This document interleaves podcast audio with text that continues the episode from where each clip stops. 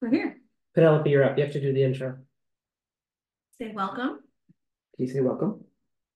Happy You're gonna be. No way. Welcome to another corner conversation. We're talking about. Second John. Yeah, That was pretty good. good second It John. was. We planned that. Yeah. We said. Today we have uh. Ty with us and Greg is in, um, him and Kelsey are on vacation in California. Mhm. And uh, Ty, you wanna pull that door shut? Yeah. Try to get a. And send a little gift to Greg that there isn't a bunch of conversations in the background. You love it so much. Yeah. But today, um, just wanted to say, uh, Don't little- show that picture. I hate it. Oh, what's happening? Rachel's almost fifty today. I am not almost fifty, but I am an age. She's an interesting. Yeah, that's, yeah, Happy birthday. thank Hi. you. Birthday as well. Yeah, He's an Today? Yes, yeah, today. Oh, that's right. Rachel told me last week. Yeah, that we we're- share birthday that's why there's donuts. It's not just you. I know. Well, I tried to share. Kidding. He just took, You know. I, I did, I took. Okay. It's double, double. I had to convince him. Yeah, Ty's almost forty. Getting there eventually, eventually. it'll It's like- happen. I don't know, I'm not afraid of aging. Rachel thinks it's weird. My wife, Rachel, she thinks it's weird because I will like find a new gray hair somewhere and be excited about it. I don't have a lot, but like I will like, I know where my gray hairs are. Cause I get excited about it. Mm. I had one in my beard. I have a few in my beard. We don't need to talk about these things. I really loved, uh, was it a couple weeks, was it last week when Greg and Rich were telling us about how they were middle-aged and I was, I was We're in a lot of uncomfortable. places, yeah. Yeah, I was uncomfortable because when I was thirty-five, there was no part of me that wanted to say I was middle-aged. I don't really like it now either, but back then for sure. Is it, is it, uh, like. A mental thing, like, oh, I don't wanna be the old person? Is it like, I don't wanna die? Is it? Uh. I don't means My kids don't need me anymore? No, I don't think so. It just, I mean, it doesn't make sense. I Age? Yeah, or feeling like I don't feel middle-aged. That doesn't make sense. Hmm. Yeah, you're a turd. Oh, you probably feel middle-aged because you're pretty, you're almost to the other side, right? Past. The other side. Ah. It's just, Yeah, but- is uh Just trying to push back a little. is uh pancakes, eggs and bacon at Perkins are cheaper. now. Oh, boy, that's Yeah. I was at McDonald's at four o'clock this morning. Had You 17 17 refills of coffee. You're good. You found your people. My peeps. I Yeah. like it. Well, today we are doing a one week, we're doing a one week series on, on Second John, Mhm. chapter one. The only Oh, chapter. that's right. Second John, it. chapter one. Yeah. You did try to put Second John chapter two Yeah, for on sure. it for a few of these. That's. Or First John, chapter one, again, Yeah. because I just, I Let's can't write, it. I can't write John without putting a one before it after Yeah. sixteen weeks of walking through First John. Mhm. So this is a little bit of a, uh, like a jolt of instead of spending months, this is Mhm. just a day, Yeah. but. First John was a, a letter written to a, a specific part of community that was wandering from the main things of Christ. And Second John is written to another portion of community, but not a, hey, you guys are in the same spot as that other group. But as a, an encouragement slash warning, warning slash encouragement, Yeah, reminders to, uh, you're, you're doing a good job. But, Just hang. On. No, not a but, but an asterisk on there, they're saying that just an encouragement to keep, keep focused, and there's. I don't know, what is, if somebody comes to you and says, uh. What are the different things you feel in a moment when somebody says, hey, you need to really refocus? Or you, or somebody says you need to keep focus, Mhm. is there different processing of those two instructions? I would just assume I'm already, you saw something that meant that I already was losing focus. So even with the keep focus, you would assume it was because you've always. Yeah, like, why are you telling me Hmm. this? If you're, if you don't have a reason, I'd be like, why are you telling me this? I'd assume you have to have a reason. It's not like you're just, So when you read a text like Second John, is is the author yelling at you? I mean, uh, we were talking about this a little bit last week, like how when I read these, they're, that none of them feel warm and fuzzy. They don't feel like he feels very like, I don't know. Yeah, I feel like They're he's yelling yelling at you. Yeah. They're- Yeah. Basically. I. hmm. I uh, I mean, I can, I definitely can get that, empathize with that, but I think that. This would be a letter, a book that it wasn't Hmm. scoldy. Yeah.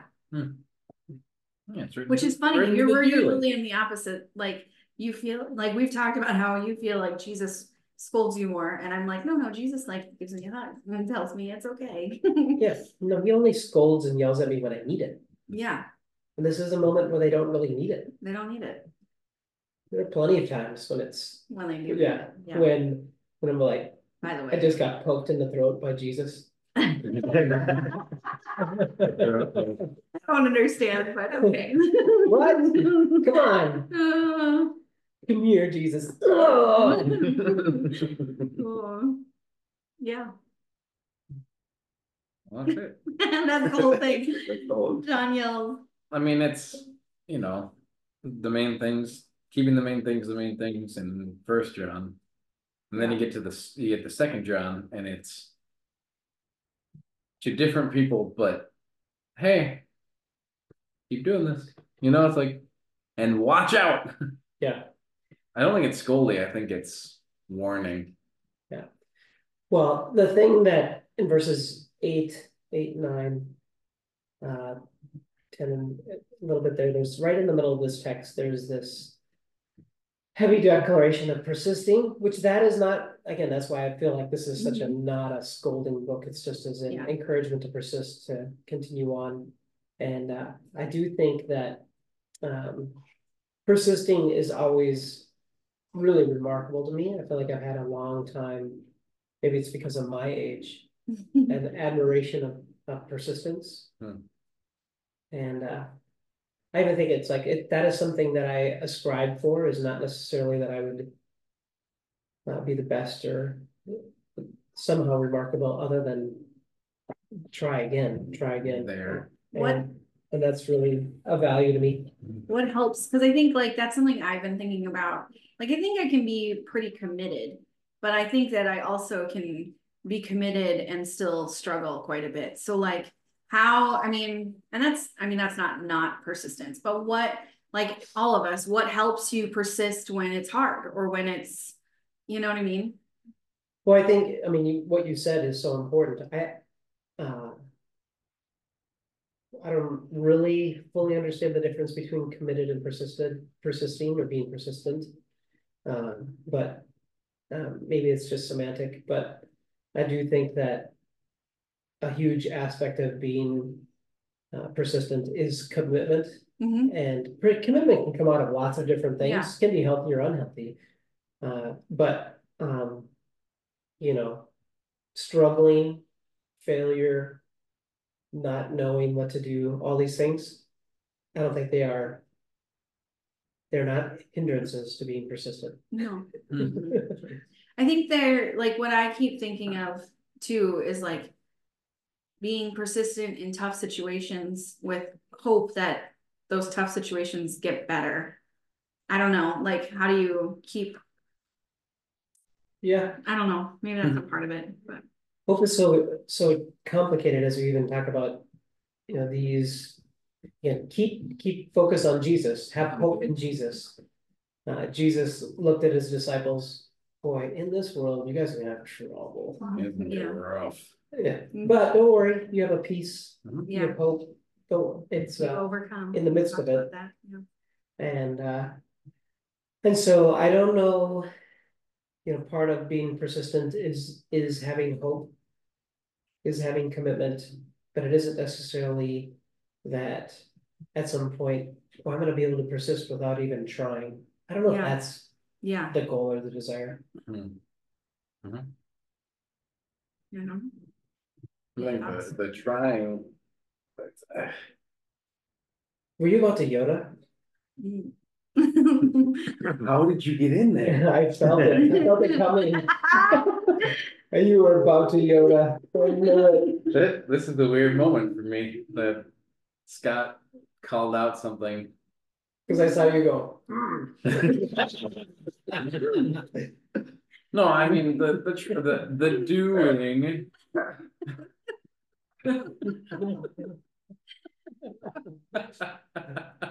Oh, man, I hope Greg clips that. Uh, But no, the doing, like the doing is the part I think that makes persistence. It's Mhm. once you stop doing. Then it just stops.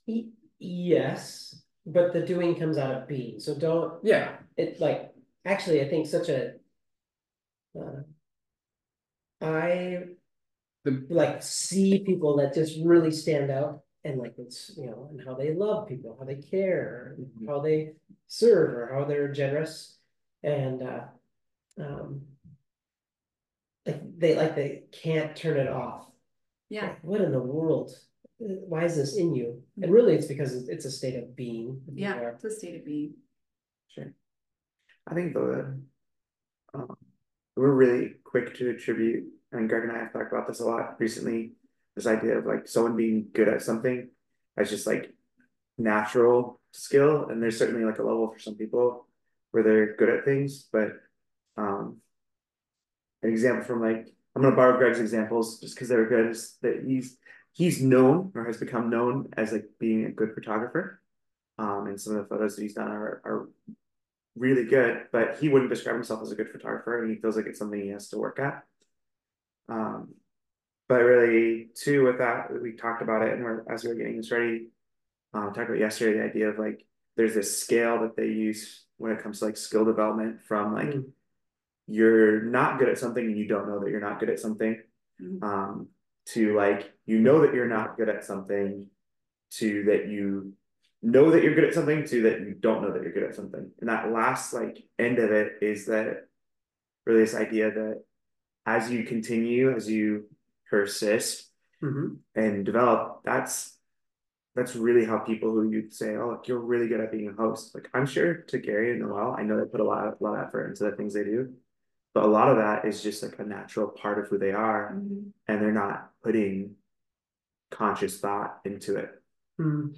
it's it's there's conscious effort, but maybe the like the the I don't think they would go, "Oh, yeah, we're really good hosts. I don't think they would describe themselves that way. Yeah. Yeah, it, so much of it comes out of even, uh, it's practice, practice repetition. You know, we're going to. Give some attention to the story of Daniel, Daniel chapter six, Mhm. uh, him being thrown into the lion's den. And, uh. Not really a story about lions. It is a story of God's provision, his protection, but really like the. The focal of this is that, in fact, Daniel seems pretty. Unimpressed with God's protection. Hmm. I'm like, what, what did you expect? Of course I would be here in the morning. Mhm. I don't know why you didn't sleep well last night, King. Um, but the thing that is pretty remarkable in the story is that Daniel from being a.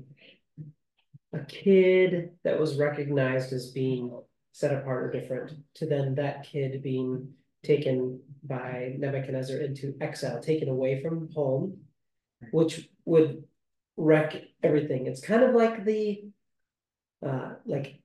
If you imagine somebody who kind of has their life together and goes to college and things get a little chaotic, this was worse. Being taken into exile.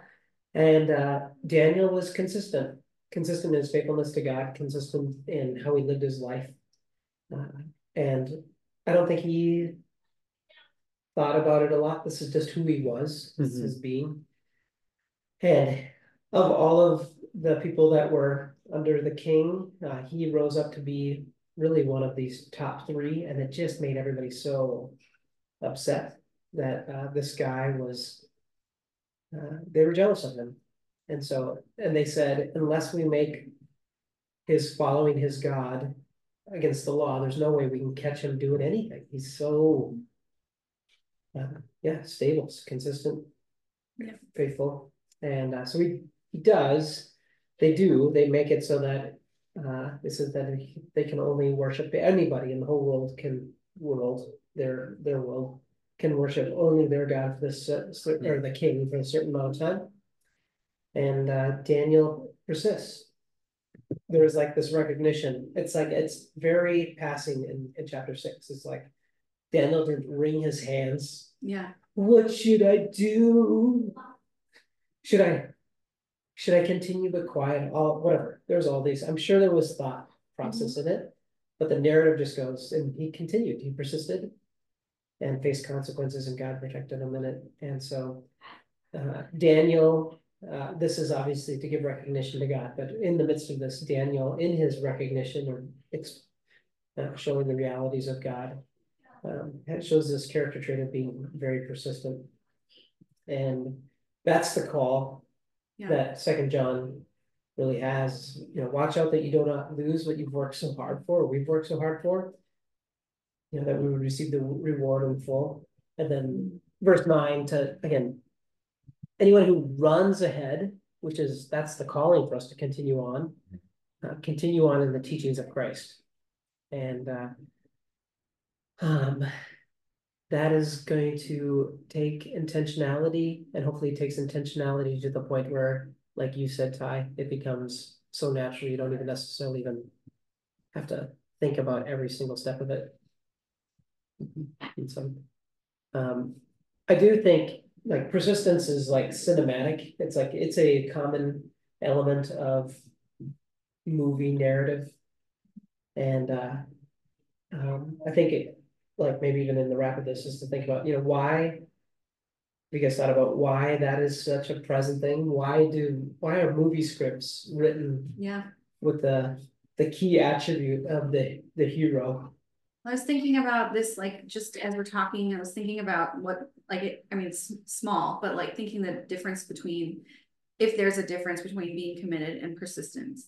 And I feel like you can see somebody like, you know, they're committed to a job, they're never gonna leave this job, it's what they know, but they're not really. Giving it their all, you mm. know, like they're there, Yeah, they're present, but that's about it. Whereas like persistence, like it's require, it feels like it requires some forward motion, like yeah, it's coming, it's sometimes coming against something tough or like, you know, like it's. Yes, there's a struggle, but we're gonna push through that struggle, not just like let the struggle take me, you know, and like. I don't know, I feel like that's, I mean, that's an inspiring story to see that in movies. yeah,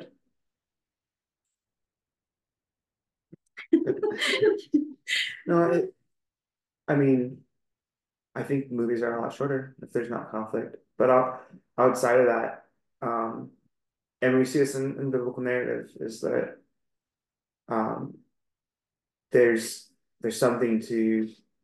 Be gleaned or admired from someone who contends with something.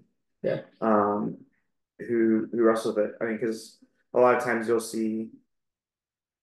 Like people try to like extrapolate you know, to the to the third and fourth level of like, oh, you know, later in Daniel, Dan, you know, we don't see Daniel in the story of Shadrach, Meshach, and Abednego. It must meant that he bowed down, but it's that it's that there's this story of that's really trying to just like hone in on this point.